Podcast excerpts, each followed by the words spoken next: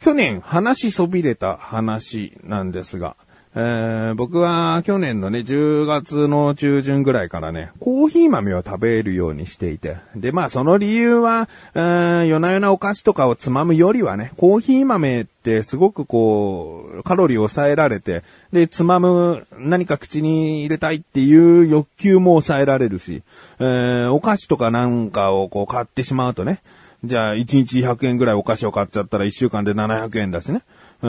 ん、だからお金もかかるし。でもコーヒー豆っていうのは、まあ、最初買うにしてはでかいものしか売っていなかったんですけど、あの、安くてね、あの、いきなり高いコーヒー豆をさ、買っちゃっ、でもう、うん、コーヒーを引く機会がないから、無駄になっちゃうから、なるべく安いコーヒー豆っつって探してても、このね、UCC さんのね、えー、ゴールドスペシャルリッチブレンド入り豆 360g っていうものしかね、なくて、で、360g もかと、最初 50g ぐらい買いたかったんだけどね。なんか、量り売りとかしてるようなコーヒー豆ショップでわざわざ行ってっていうのもね。うん、だからまあ、スーパーで買える豆っつってね、360g だったんですね。で、こちらが700円前後だったので、先ほど言ったように1日に100円でお菓子なんか買ってたら、えー、1週間で700円ですから、このコーヒー豆がね、1週間以上持てば、まあ、1日100円お菓子なんかで使うことなくね、えー、過ごせるわけですね。で、今回、この一袋がですね、10月中旬から12月下旬まで、だいたい70日ぐらい、持ったんですよね。えー、日にちで言えば1日10円換算。うん、1日10円払ってコーヒー豆を食べていた。で、だいたい70日で 360g っていうと、1日 5g から、まあ、多くて 6g ぐらいってことになるらしいですね。うん、なのでね、結構持ったなーと思って。で、5g、6g って言うとね、コーヒー半分ぐらいよ。あの、1杯が 10g ぐらいって言われてるんで。えー、なので、カフェインとかの、こう、過度な摂取をしたわけでもないし、うん、なんか食べ過ぎてね、体質が変わったってことはないので、いい感じなんですよね。うーん、まあね、たった1日 5g から 6g なんてっていう感じでしょ？うんそこそここう抑えてきたんじゃないの？と、うん。長引かせるためにわざとそうやって食べてたんじゃないの？って思う方もいるかもしれないですけど、この 5g と 6g 意外と脅威ですよ。うん 1g ですね。だいたいコーヒー豆の 1g ですね。10粒前後って言われてるかな？うん、1g が10粒。つまり僕は1日にですね、コーヒー豆50粒、えー、まあ、50何粒と食べていたわけですね。自分でもちょっと正直驚いてますけど、50粒、50回、うん、コーヒー豆に手を伸ばしていたんだなっていうね。でもね、すごいこう、効果はあったというかさ、えー、下手にこうお菓子を買いやさるようなことはなくなったし、コーヒー豆あるからいいやっていう日がね、多かったしね。うん、だからこれからも、うん、続けていきたいなと思ってもうね、買ってるんですよね。えー、まあ、1日50粒ですけどね。ちょっと、ちょっと怖い。50という数字、1日食べてたのかと思うとちょっと怖いけども。うん、でも大丈夫なので。えー、まあ、もしね、あの、いや、僕の体にはすごい異変がっていう方すぐやめていただきたいですけど、まあ、僕は大丈夫だったという話でね、これをもう鵜呑みにして、菊池さんのせいでっていうことにはならないように、もう各自気をつけていただいて、コーヒー豆チャレンジしてみてはいかがでしょうかね。ということで、すっかりコーヒーを飲むことは少なくなった自分がお送りします。菊池さんのなだらか向上心。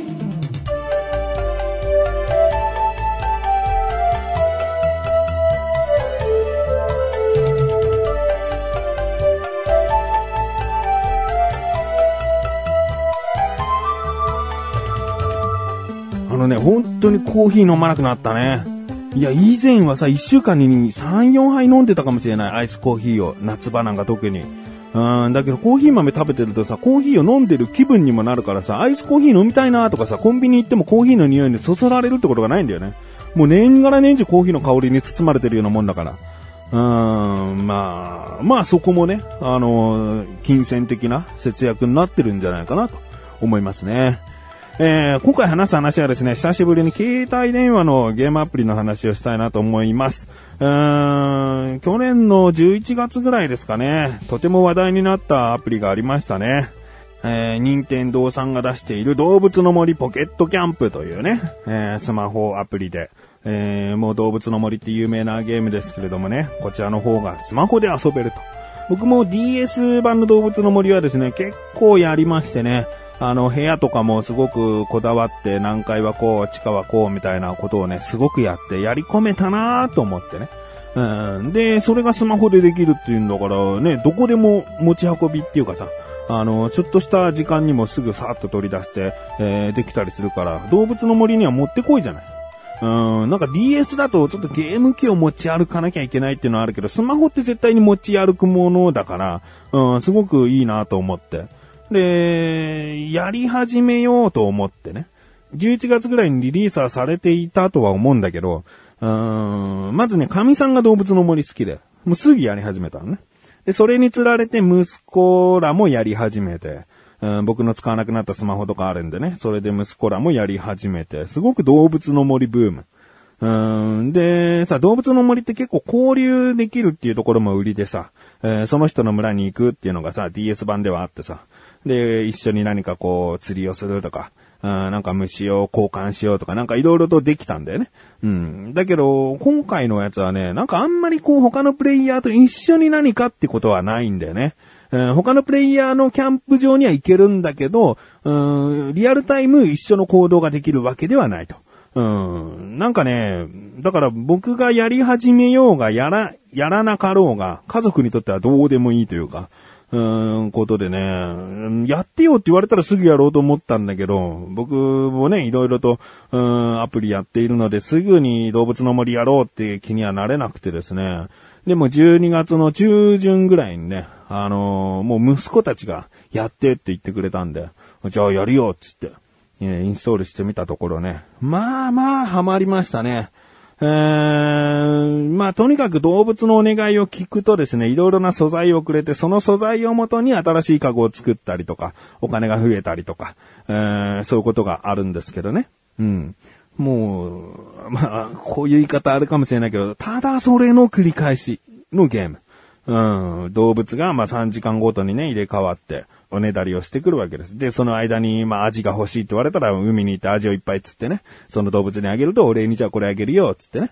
で、交換をして、えー、動物がこの家具欲しいって言ったものを揃えると、その動物をキャンプ場、自分のキャンプ場に呼ぶことができると。一緒になんか生活するみたいな感覚かな。うん、そういうことができると。だから自分のお気に入りの動物をキャンプ場に呼んで、えー、かつ、えー、他の動物たちのお願いを聞いて、えー、もう、なんだろうな、最終的には出てきた動物全部キャンプ場に呼べるようにできたらっていう。呼べるのは8人だけなんだけど、まあ、いつでもこうね、動物たちを呼び、呼んだり追い出したりっていうことができるようになると。すごく仲良くなるとね。うん。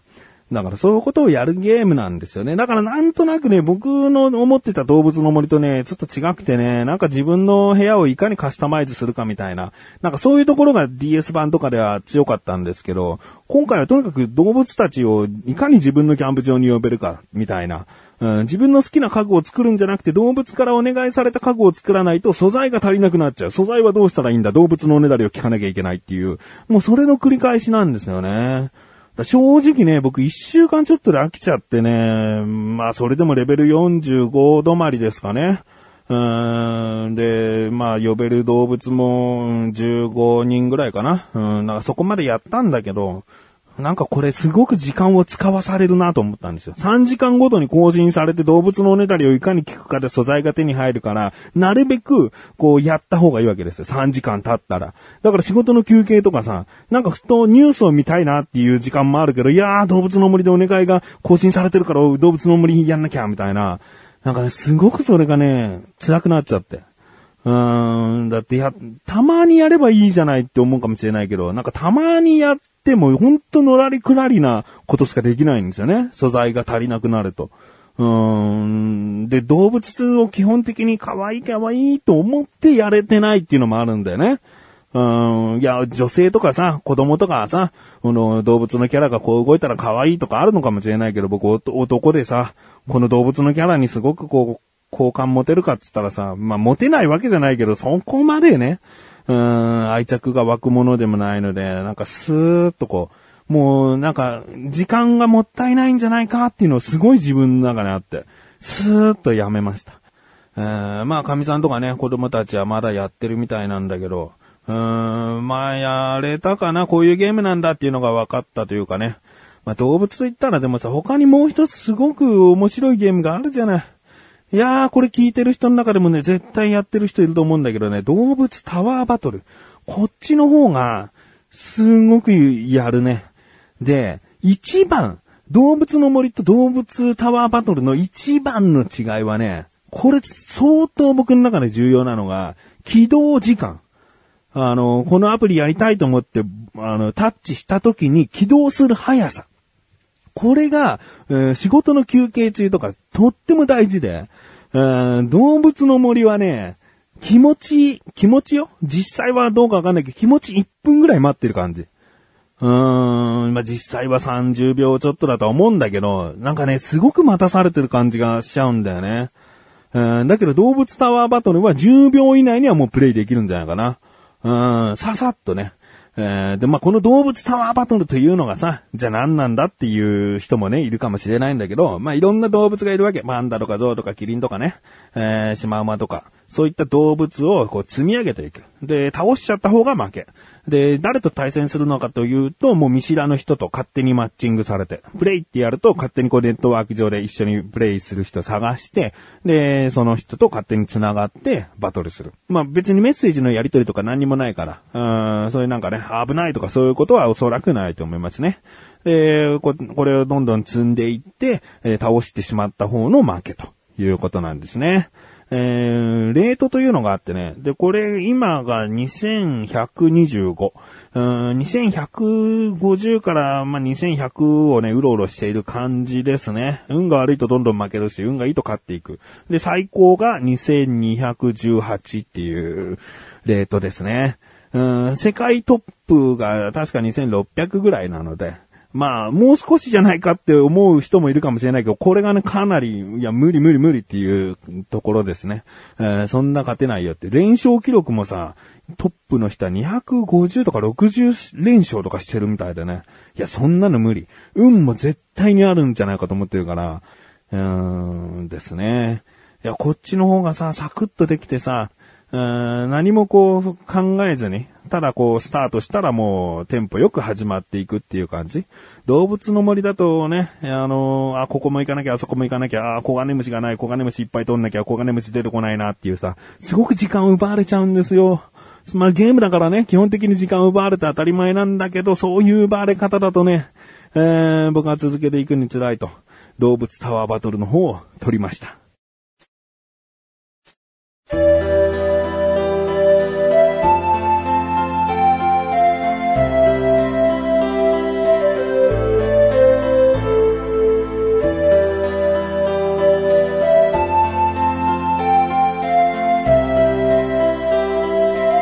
エンディングでーすそしてすぐお知らせでーす。前回ですね、お知らせするのを忘れてしまって、まあ、CM 入っていたんですけれども、横断歩道の緊急招集ですね。1月1日に更新された、菅井東高と菊池の3人喋りでお送りしている新年会というバージョンですね。えー、何か横断歩道の活動で大きなことがあると更新されるんですが、まあ、年が明けるとね、必ず新年会編ということで、えー、配信しております。3人喋りです。えー、菅井と大高がね、お互いに聞きたいことをね、聞いているということで、まあね、あの CM でもありましたけれども、チャブ君結婚すんの？とかね、小高さん入院している時、金銭的に大丈夫だったんですか？みたいな。なんかそういったね、リアリティある質問をお互いにして答えておりますので、気になるという方はぜひ聞いてみてください。そして、菅井菊池のコンビニ侍。2018年初めて更新されました。今回は菅井からのおすすめ食品で、キャラメルコーンシャンパン味ですね。えー、というお菓子と、あとですね、まあ、年始めにふさわしいと言ったらそうではないかもしれないけど、コンビニに対する不満をね、